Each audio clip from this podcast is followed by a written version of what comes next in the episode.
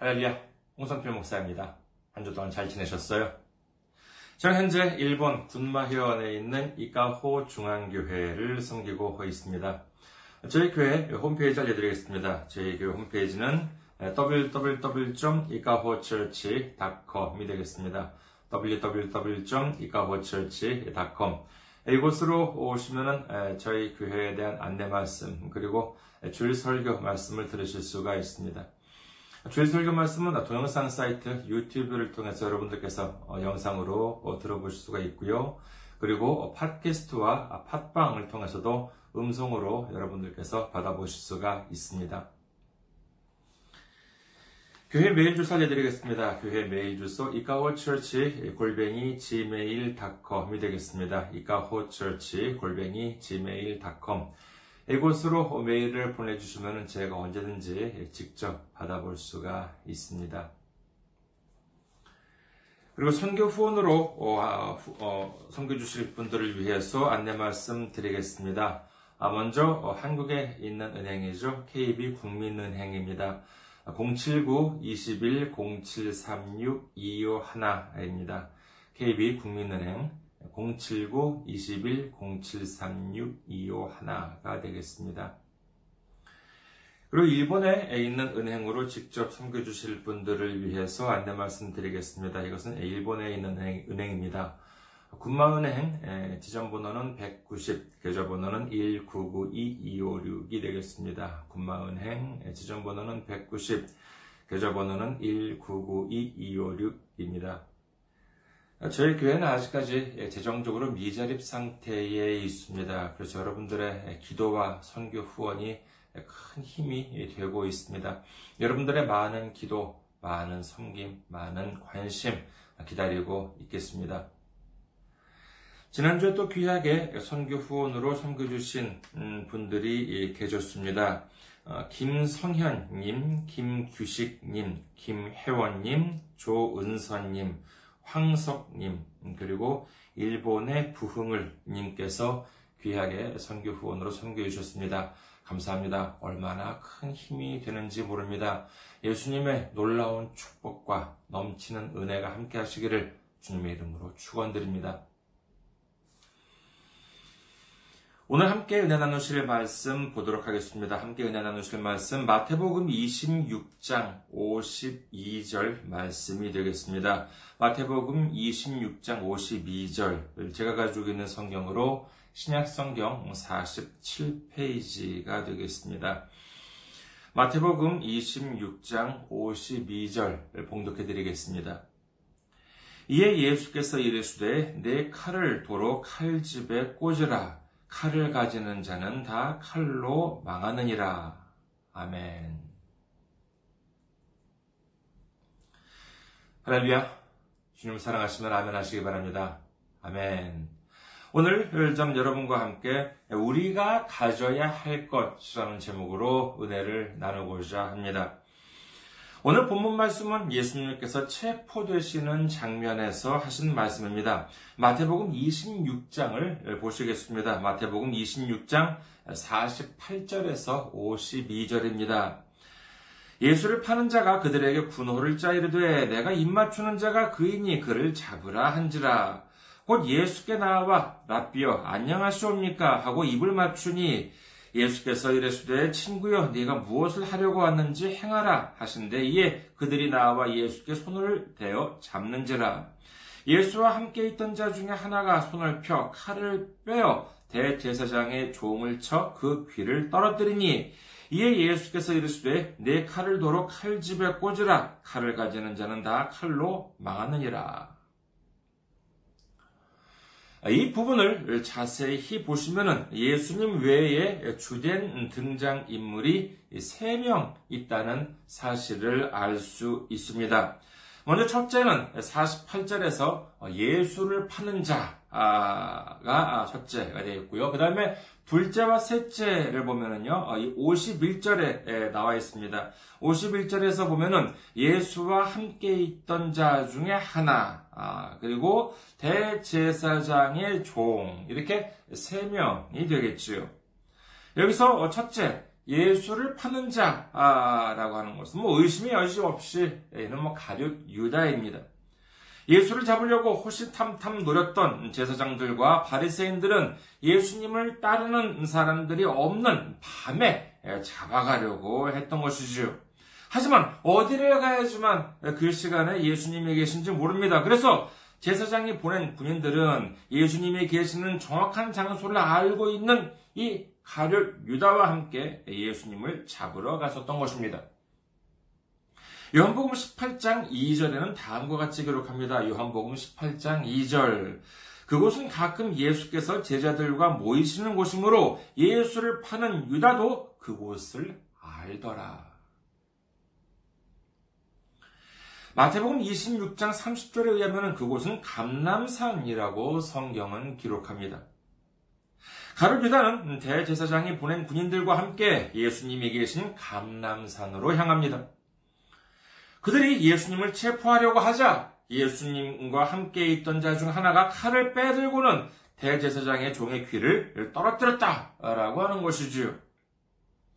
이 인물에 대해서 공관복음인 마태, 마가, 누가복음에는 언급이 없습니다만은 요한복음에 보면은 이 두 사람의 이름이 모두 기록되어 있습니다.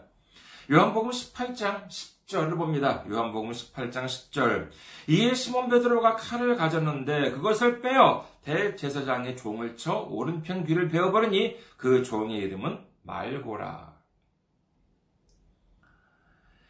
이제 이 세 사람의 이름이 모두 밝혀졌지요. 가룟 유다가 대제사장이 보낸 군인들을 이끌고 감남산의 눈에 도착했을 때 예수님을 체포하려는 것을 막기 위해서 이 시몬 베드로가 칼을 뽑아 들고서 공격을 하자 아, 대제사장이 보낸 군인들 중에서 말고라고 하는 사람의 귀를 떨어뜨렸다라고 하는 것입니다. 여러분, 당시 칼은 지금 우리가 익히 아는 것과 비교해 보면 정말로 무겁고 제대로 쓰기가 힘들었을 것으로 짐작됩니다. 더구나 이때는 뭐 깊은 밤이었습니다. 주변은 어두웠을 것이고 주위를 밝히고 있던 것은 기껏해야 군인들이 들고 왔을 횃불이 다였을 것입니다. 그런 어두침침한 상황에서 베드로가 칼을 뽑아들고는 상대방의 귀를 떨어뜨렸다라고 한다면 이는 정말 놀라운 솜씨라고 할 수 있겠지요. 하지만 사실 그렇게 보이지는 않습니다. 우리가 잘 아는 바와 같이 베드로는 어부 출신입니다. 고기잡이를 하게 되면은 뭐 힘은 이렇게 뭐 그물도 이렇게 막 끌어올리고 그러니까는 힘은 남들보다 강했을지는 모르지만은 이 칼이라고 하는 것, 이 무기라고 하는 것이 어디 힘만 가지고 되나요? 이를 제대로 써서 전투를 하려고 한다면 전문적인 훈련을 통한 기술이 반드시 갖추어져 있어야만 할 것입니다. 예, 그러나 베드로에게 예, 그와 같은 능력이 있었다고는 보기 힘들겠지요. 자, 그러면 어떻게 해서 귀를 떨어뜨릴 수 있었느냐? 상대방의 귀를, 그 대제사장의 종의 귀를 떨어뜨릴 수 있었느냐라고 하면은, 얘는 뭐 의도적으로 그 귀를 떨어뜨리고자 이렇게 공격했다고 보기는 좀 힘들지 않았을까라고 여겨줍니다. 한국의 군대에 보면은요, 오발은 명중이다라고 하는 경고문이 적혀 있는 것을 본 적이 있습니다. 실제로 총이나 이렇게 뭐 무기 같은 것들을 써가지고 관역에 이렇게 딱 정중앙에 맞추기는 상당히 힘들지만은 본의 아니게 이렇게 그 사고로 이를 쏘게 될 경우에는 분명히 무엇인가에 맞아서 큰 사고로 이어질 수 있기 때문에 그와 같은 무기를 다룰 때는 각별히 조심해야 한다라고 하는 뜻의 경고문이지요.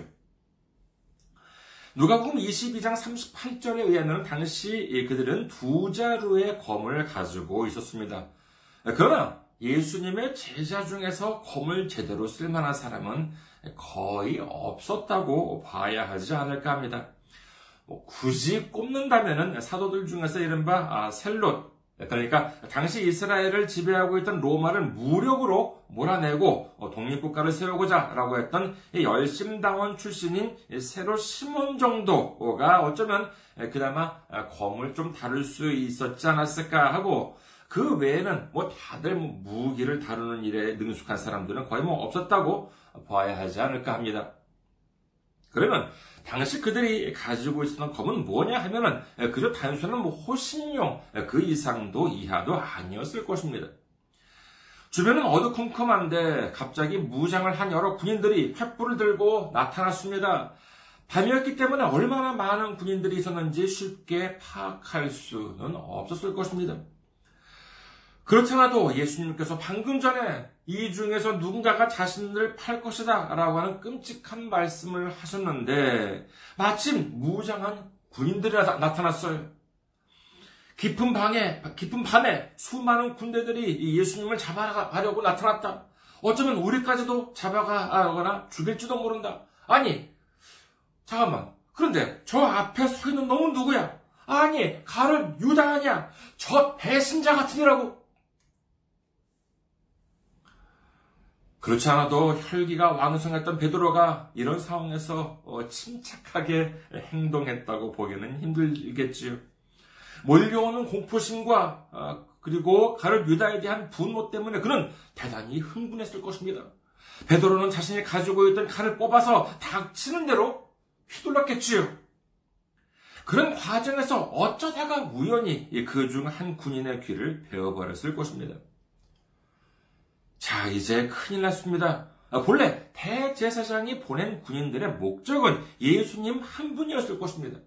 그 이유는 당시 베드로를 비롯한 사도들은 그들이 보기에 그야말로 뭐 있어도 그만, 없어도 그만이었던 존재였기 때문입니다. 그러나 예수님을 체포하는 과정에서 자신들에게 피해가 발생했다라고 하면은 이는 문제가 심각해집니다.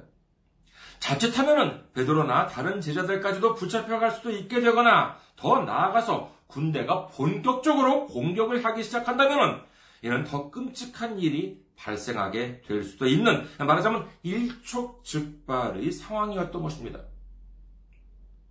그 상황에서 놀라운 일이 벌어집니다. 누가복음 22장 51절 예수께서 일러 이르시되 이것까지 참으라 하시고 그 귀를 만져 낫게 하시더라. 예수님께서는 귀가 잘린 대제사장의 군인인 말고의 귀를 고쳐주셨습니다. 이는 단순히 그 말고를 위해서 고쳐주셨다라고만은 할 수 없습니다. 뭐 좀 어려운 말이 될지도 모르겠습니다만 민법상으로 보면은요 손해를 당한 것이 있을 때 배상이나 보상을 청구할 수가 있는 것처럼 형법상으로 본다 하더라도 이 피해를 당한 것이 있을 때 뭐 경찰에 신고를 하거나 할 수가 있지요. 뭐 조금 말이 이상할지 모르겠습니다만요. 어, 제가 누군가를 이렇게 때렸어요. 네, 그런데 그 사람은 내 행위에 의해서 어, 육체적 또는 정신적인 피해가 발생해야지만 처벌을 아, 뭐할 수가 있겠지요. 아무런 피해가 발생하지 않았다면 처벌도 할 수가 없습니다. 오늘 이 상황을 보더라도 이 베드로의 행위로 인해서 말고의 귀가 떨어져 나갔습니다. 하지만 말고는 귀가 완전히 회복된 상황에서 베드로를 끌고 가기에는 무리가 있다고 해야 되겠지요. 즉 예수님께서는 이 말고를 위해서라기보다는 오히려 베드로를 위해서 그리고 그 자리에 함께 있던 제자들을 위해서 그의 귀를 고쳐주셨다라고 보는 것이 타당하다고 하겠습니다. 그리고 예수님께서는 베드로에게 말씀하십니다. 아, 그것이 바로 오늘 말씀이지요.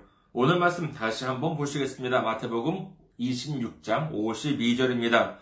이에 예수께서 이르시되 내 칼을 돌로 칼집에 꽂으라 칼을 가지는 자는 다 칼로 망하느니라. 사실 인간적으로 본다면 베드로는 칭찬을 받아야지요. 아니 베드로가 지금 왜 칼을 뽑았습니까? 예수님을 지키려고 그 서툴기 짝이 없는 솔직히 뭐 어떻게 다뤄야 할지도 모르는 칼을 좀 겁도 없이 뽑아둔 것 아니겠습니까? 그러나 예수님께서는 오히려 꾸짖으십니다. 그 이유가 과연 무엇인가 하는 것이지요. 일반적으로 보았을 때 그와 같은 검을 가지고 있는 사람은 두 가지의 특징이 있습니다. 첫째로 자신이 가지고 있는 그 검을 써서 상대방을 공격할 생각이 있는 사람이지요. 자고로 검이라고 하는 것 동양에서는 뭐 도라고 하지요. 검이나 돌을 보면은 예술적인 뭐 가치도 있고 어, 정말 누가 만들었는지에 따라서 그 값어치가 달라진다고 합니다만은 그 본래 목적은 어디까지나 사람을 공격하는 것, 사람을 해치는 데 목적이 있습니다. 거기에 새겨진 무슨 뭐 조각이나 문양 같은 것이 아무리 정교하고 아름답다 하더라도 그리고 무슨 뭐 금은 보화로 장식이 되어 있다 하더라도 검이나 도의 본래 목적인 공격을 할 수 없다면 이는 그 가치가 있다고 보기에는 어려울 것입니다.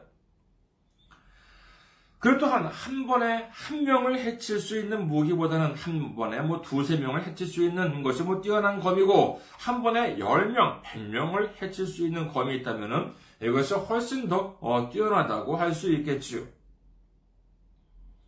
그것을 전혀 사용할 생각이 없다면 칼을 가지고 있지는 않았을 것입니다.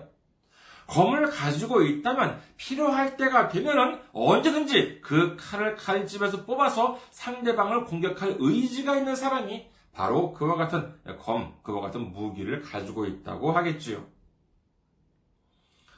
그리고 이와 같은 검을 가지고 있는 사람의 두 번째 특징은 뭐냐면은요. 그 검을 가지고 있으면 승리할 수 있다라고 믿고 있다는 점입니다. 이 검, 도, 이 칼이라고 하는 것이요. 상당히 무겁습니다. 옛날에 일본 사무라이들을 보면은요, 평소에도 항상 이 그 왼쪽에, 왼쪽에 두 자루의 칼, 하나는 길고 타치라고 하는데, 길 칼, 큰 칼, 그리고 또 하나는 작은 칼, 와키자시라고 하는데, 그 두 칼, 큰 칼이랑 작은 칼, 항상 이렇게 두 자루의 칼을 이렇게 왼쪽에 꽂고 다녔습니다. 그런데 이를 이제 항상 꽂고 다니니까는 그 사무라이들은요, 이 좌우의 발바닥 크기가 달랐다고 합니다. 그러니까 무거운 칼을 항상 꽂고 다니는 왼쪽 발바닥이 오른쪽에 비해서 더 컸다라고 하는데 그 정도로 무겁고 그러다 보니 몸에 부담도 많이 가는 그와 같은 무기였던 것이지요. 그와 같은 무기를 가지고 다니는 사람이라면 어떤 위험이 닥쳤을 때 그 무기를 쓴다면 그 위험에서 벗어날 수 있다라고 하는 생각이 있기 때문에 가지고 다니는 것 아니겠습니까? 반대로 아주 긴급할 때 아무런 도움이 안 된다면 그처럼 무겁고 몸에 무리가 많이 가는 것을 들고 다닐 필요는 전혀 없겠지요. 그와 같은 무기를 가지고 다니는 사람은 그 무기에 대한 믿음이 있고 그 무기의 힘을 의지하는 사람이라고 할 수 있을 것입니다. 이를 정리하자면 칼이라고 하는 것은 첫째로 상대방을 공격할 능력이 예, 공격할 수 있는 능력을 가졌고 그 다음에 둘째로는 어려움을 극복할 수 있는 힘을 가졌다라고 할 수 있겠지요. 하지만 오늘 예수님께서는 뭐라고 말씀하십니까? 내 칼을 도로 칼집에 꽂으라. 이렇게 말씀하고 계십니다. 아니, 기껏 가지고 있는 칼을 쓰지 말고 칼집에 도로 꽂으라! 라고 말씀하십니다. 아, 그렇다면 그 이유가 무엇이라고요? 그렇습니다. 칼을 가지는 자는 칼로 망한다! 라고 주님은 말씀하십니다. 여기서 잠시 화제를 좀 바꿔볼까요? 자, 여기서 문제를 하나 내겠습니다. 아, 잘 들어주시기 바라겠습니다. 오늘은 문제가 두 개 나갑니다. 먼저 첫 번째 문제입니다. 마태복음 5장 43절에 보면은 예수님께서는 다음과 같이 말씀하십니다. 마태복음 5장 43절. 또내 이웃을 사랑하고 내 원수를 미워하라 하였다는 것을 너희가 들었으나. 다시 한번 말씀드릴게요. 마태복음 5장 43절. 또 내 이웃을 사랑하고 내 원수를 미워하라 하였다는 것을 너희가 들었으나. 문제입니다. 구약의 율법 중에서 내 원수를 미워하라 라고 하는 율법이 있을까요? 없을까요?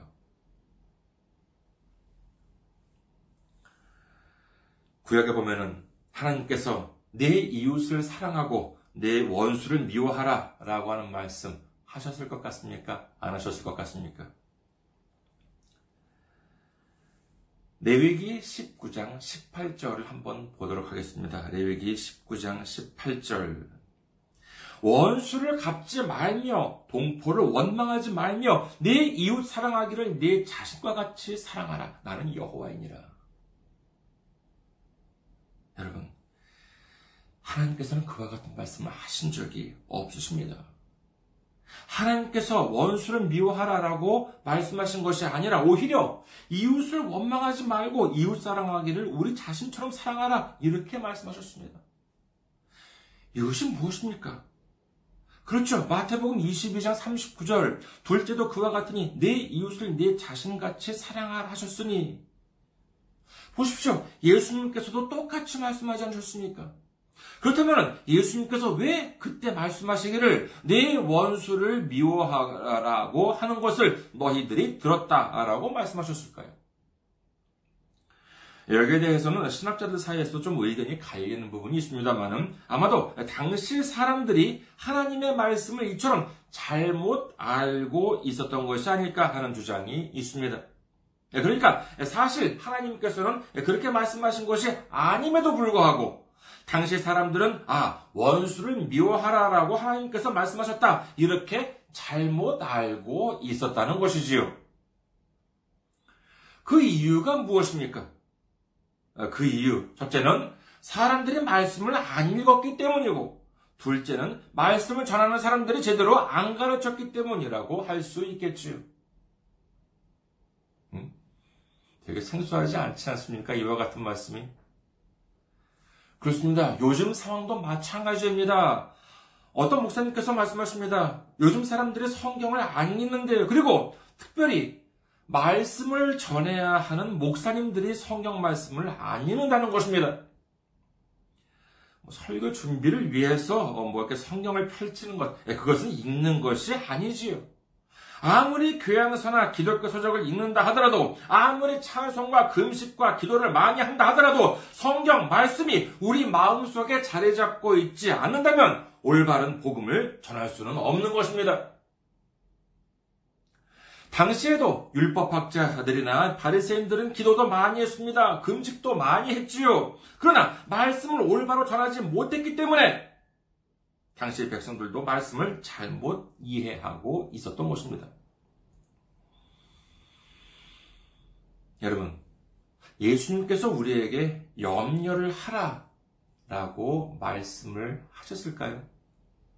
아니면 염려를 하지 말라고 말씀하셨습니까? 예, 염려를 하지 말라고 말씀하셨지요.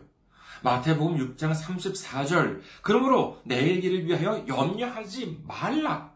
내일 길은 내일이 염려할 것이요. 한날의 괴로움은 그날로 족하니라. 참 얼마나 은혜가 되는 말씀입니까? 자, 그렇다면 오늘의 두 번째 문제를 말씀드리겠습니다. 예수님께서는 이처럼 우리더러 염려를 하지 말라. 라고 말씀을 하셨지만 그렇다면 반대로 우리더러 염려를 하라 라고 말씀하신 적이 있을까요? 없을까요? 다시 한번 말씀드리겠습니다. 예수님께서는 우리더러 염려를 하라 라고 말씀하신 적이 있었을까요? 없었을까요? 마태복음 5장 25절을 보도록 하겠습니다. 마태복음 5장 25절. 너를 고발하는 자와 함께 길에 있을 때 급히 사화하라. 그 고발하는 자가 너를 재판관에게 내어주고 재판관이 옥리에게 내어주어 옥에 가둘까 염려하라 라고 되어 있습니다. 우리가 누군가와 다툼이 생겼습니다. 상대방이 나를 공격해옵니다. 공격해옵니다. 나를 해치려고 합니다. 그렇다면 어떻게 해야 되겠습니까? 아, 그렇습니다. 반드시 이겨야지요. 할 수 있다. 하면 된다. 해보자. 강하고 담대하라. 주님을 믿고 당당히 나가서 싸워서 이기자. 이건 아니겠습니까? 그런데 주님께서는 우리더러 염려하라라고 말씀하십니다. 아니, 나를 고발하는 놈이 이웃이에요? 아니에요. 원수입니다. 그렇다면, 아, 믿습니다. 하면서 당장 싸워야지요. 그런데 예수님께서 말씀하십니다. 너, 그러지 마. 싸우지 말라고. 너 좀 걱정 좀 해봐. 저놈이 너를 옥에 가둘지 모른단 말이야. 그러니까 어떻게 해? 어떻게 해야 해? 그래, 너 지금 당장 빨리 가서 화해해. 그러면 우리는 뭐라고 말씀드려요? 아니, 예수님, 나는 예수님을 믿는다니까는요. 예수님을 의지하면 예수님이 승리하게 해주실 것을 저는 믿습니다. 할렐루야, 아멘! 그러면 예수님께서 말씀하십니다. 야, 듣기 싫어. 쓸데없는 소리 말고, 쓸데없는 소리 그만하고 빨리 가서 화해해. 더 늦기 전에 빨리 가서 화해하란 말이야. 이렇게 말씀하십니다. 놀랍지 않으십니까? 이 말씀 바로 앞에 있는 음, 성경 구절도 한번 살펴볼까요? 마태복음 5장 23절에서 24절입니다. 그러므로 예물을 재단에 드리려다가 거기서 네 형제에게 원망 들을 만한 일이 있는 것이 생각나거든 예물을 재단 앞에 두고 먼저 가서 형제와 화목하고 그 후에 와서 예물을 드리라. 여러분, 하나님이 먼저입니까? 아니면 이웃이 먼저입니까? 우리 생각에는 아 당연히 하나님이 먼저라고 생각하지요. 그러나 예수님께서는 뭐라고 말씀하십니까? 여기서 예물을 재단에 드린다라고 하는 것은 말하자면 예배를 드린다라고 하는 것으로 이해할 수가 있습니다. 하나님께 예배를 드린다는 것은 하나님을 만나는 자리입니다. 그야말로 그 무엇보다 중요한 시간이라고 할 수 있지 않겠습니까? 하지만 예수님께서는 뭐라고 말씀하십니까? 예배를 드리다가 아차, 내가 형제한테 잘못한 것이 생각났어요. 아, 아무리 생각해도 이건 내가 그 사람한테 큰 잘못을 저지른 것 같아요. 그러면 어떻게 하래요? 그렇습니다. 예배를 드리다 말고라도 좋으니까 어서 가서 화해하라는 것입니다. 그리고 화해하고 나서 다시 와서 예배를 드리던지 하라고 예수님께서는 말씀하고 계신 것이지요. 여러분, 하나님은 우리에게 대적하라 라고 말씀하십니다. 그러면 무엇을 대적해야 합니까? 야고보서 4장 7절 그런즉 너희는 하나님께 복종할지어다 마귀를 대적하라 그리하면 너희를 피하리라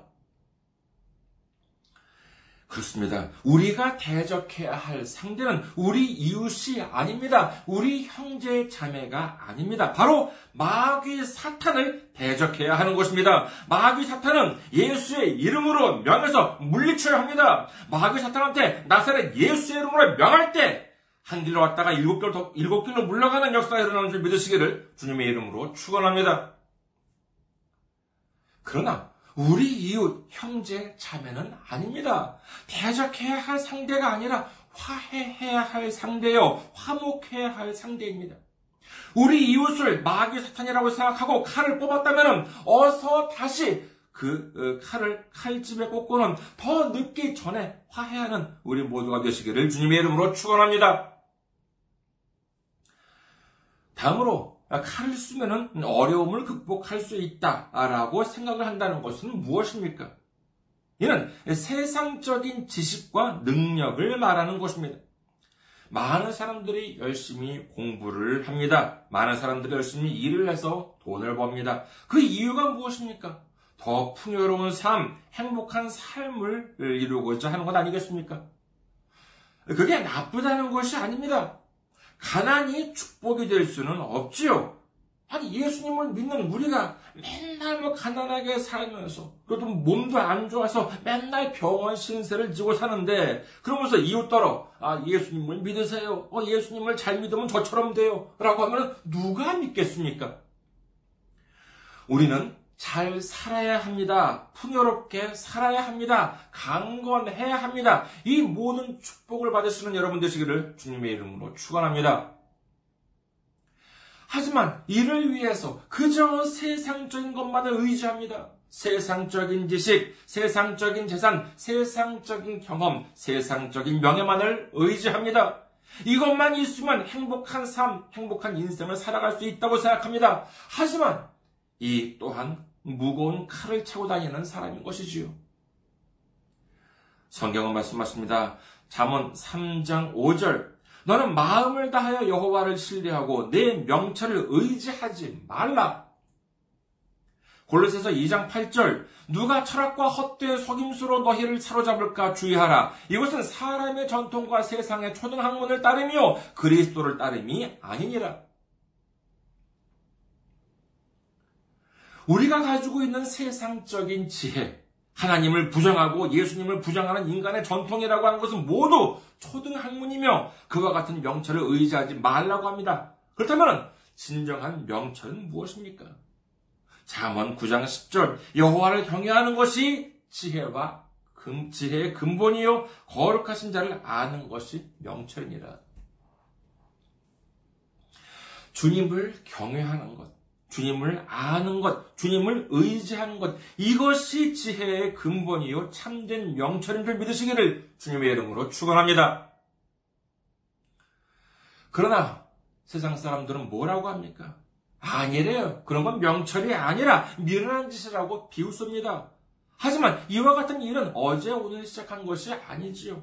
잠언 1장 7절 여호와를 경외하는 것이 지식의 근본이거늘 미련한 자는 지혜와 훈계를 멸시하느니라. 벌써 그 옛날부터 이 세상 사람들은 하나님의 지혜와 훈계를 멸시해 왔습니다. 그러나 우리는 믿습니다. 고린도전서 1장 18절 십자가의 도가 멸망하는 자들에게는 미련한 것이요 구원을 받는 우리에게는 하나님의 능력이라. 아멘. 성경은 말씀하십니다. 주님을 의지하지 않고 주님을 멸시하면서 멸망하는 사람들에게 있어서는 예수님을 의지하고 예수님의 십자가를 의지하는 것이 미련하게 보일지라도 예수님의 십자가 보혈로 구원을 받은 우리에게는 하나님의 능력으로 나타난다라고 하는 것을 믿으시는 여러분 되시기를 주님의 이름으로 축원합니다. 일본 속담 중에 이런 말이 있습니다. 사람과 담배의 좋고 나쁨은 연기가 될 때까지 모른다라고 하는 것이에요. 이게 무슨 말이냐라고 하면은요, 담배는 겉모습이 아니라 불을 붙여가지고 이렇게 피워봐야지만 연기가 불을 불을 붙이고 이제 피우면 연기가 나잖아요. 그래서 불을 붙이고 이렇게 피워봐야지만 그 담배가 진정으로 좋은 담배인지 안 좋은 담배인지를 알 수 있고 그리고 사람은 죽고 나서 이렇게 역시 화장을 하면 또 연기가 나잖아요. 그러니까 그렇게 돼 봐야지만 그 사람이 그 사람에 대해서 좋고 나쁨을 알 수 있다는 것. 다시 말해서 아직은 몰라. 뭐든지 끝까지 가봐야 알아. 세상 사람들은 흔히들 이런 말을 합니다. 하지만 우리 예수님을 믿는 사람들은 어떻습니까? 우리도 역시 끝까지 가봐야지만 알아요. 만약에 예수님께서 아직 십자가에 안 달리셨어요. 장차 미래에 예수님께서 십자가에 달리실 수도 있고 안 달릴 수도 있다고 생각해 보세요. 그렇다면 우리의 미래도 장담 못하지요. 하나님의 독생자 예수님께서 십자가에 달려주신다면 우리의 죄가 모두 해결되고 구원을 받을 수 있겠지만 만에 하나 예수님께서 십자가에 달리지 않으신다면 어떻게 되겠습니까? 그렇죠. 우리의 죄는 용서받지 못합니다. 우리의 죄는 그대로 있고 우리가 행한 대로 우리의 죄값을 치러야 하는 상황이 되는 것이지요. 그러니까 우리는 끝까지 안심할 수가 없었을 것입니다. 그야말로 끝까지 가봐야 알 수 있는 것이지요. 그러나 실제로는 어떻습니까? 그렇습니다. 예수님께서는 이미 2000년 전에 우리를 위해서 우리를 대신해서 십자가에 달려주셨습니다. 그 십자가 위에서 귀한 보혈을 한 방울도 남김없이 흘려주셨습니다. 이제 우리는 끝까지 가볼 필요가 없습니다. 우리는 이미 예수님의 십자가 보혈로 구원을 받으신 줄 믿으시기를 주님의 이름으로 축원합니다. 여러분, 우리는 오늘 말씀을 분명히 기억해야 합니다. 오늘 말씀에서 칼을 가지는 자는 어떤 사람이 칼로 망한다 라고 말씀하셨습니까? 오늘 말씀을 다시 한번 보실까요? 마태복음 26장 52절 이에 예수께서 이르시되 내 칼을 도로 칼집에 꽂으라. 칼을 가지는 자는 다 칼로 망하느니라. 그렇습니다. 다 칼로 망하느니라. 예외가 없습니다. 우리 이웃 형제 자매를 공격하고 세상적인 힘과 지식만을 의지하는 사람들은 다 칼로 망한다 라고 주님께서는 말씀하고 계시는 것입니다. 그렇다면 우리가 무엇을 가져야 하겠습니까? 그렇습니다. 칼 대신 우리 예수님께서 우리의 모든 죄를 해결해 주신 십자가를 가져야 합니다. 예수님만이 살 길입니다. 예수님의 십자가만이 우리의 힘이요, 우리의 능력이 되시는 줄 믿으시기를 주님의 이름으로 축원합니다. 우리 이웃을 공격할 칼이 있습니까? 우리 주님 대신 의지할 세상적인 힘과 돈과 명예가 있습니까? 어서 더 늦기 전에 그 칼을 빨리 칼집에 꽂으셔야 합니다. 다시는 뽑았어도 건드려서도 안 됩니다. 그리고 하나님을 의지해야 합니다. 예수님을 의지해야 합니다. 예수님의 십자가를 의지해야 하는 것입니다. 우리 모두 칼 대신 예수님의 십자가를 들고 하나님을 의지하고 예수님을 의지함으로 말미암아 주님의 보혈의 능력으로 구원을 받고 축복을 넘치도록 받으시는 우리 모두가 되시기를 주님의 이름으로 축원합니다. 감사합니다. 항상 승리하시고 건강한 모습으로 다음 주에 뵙겠습니다.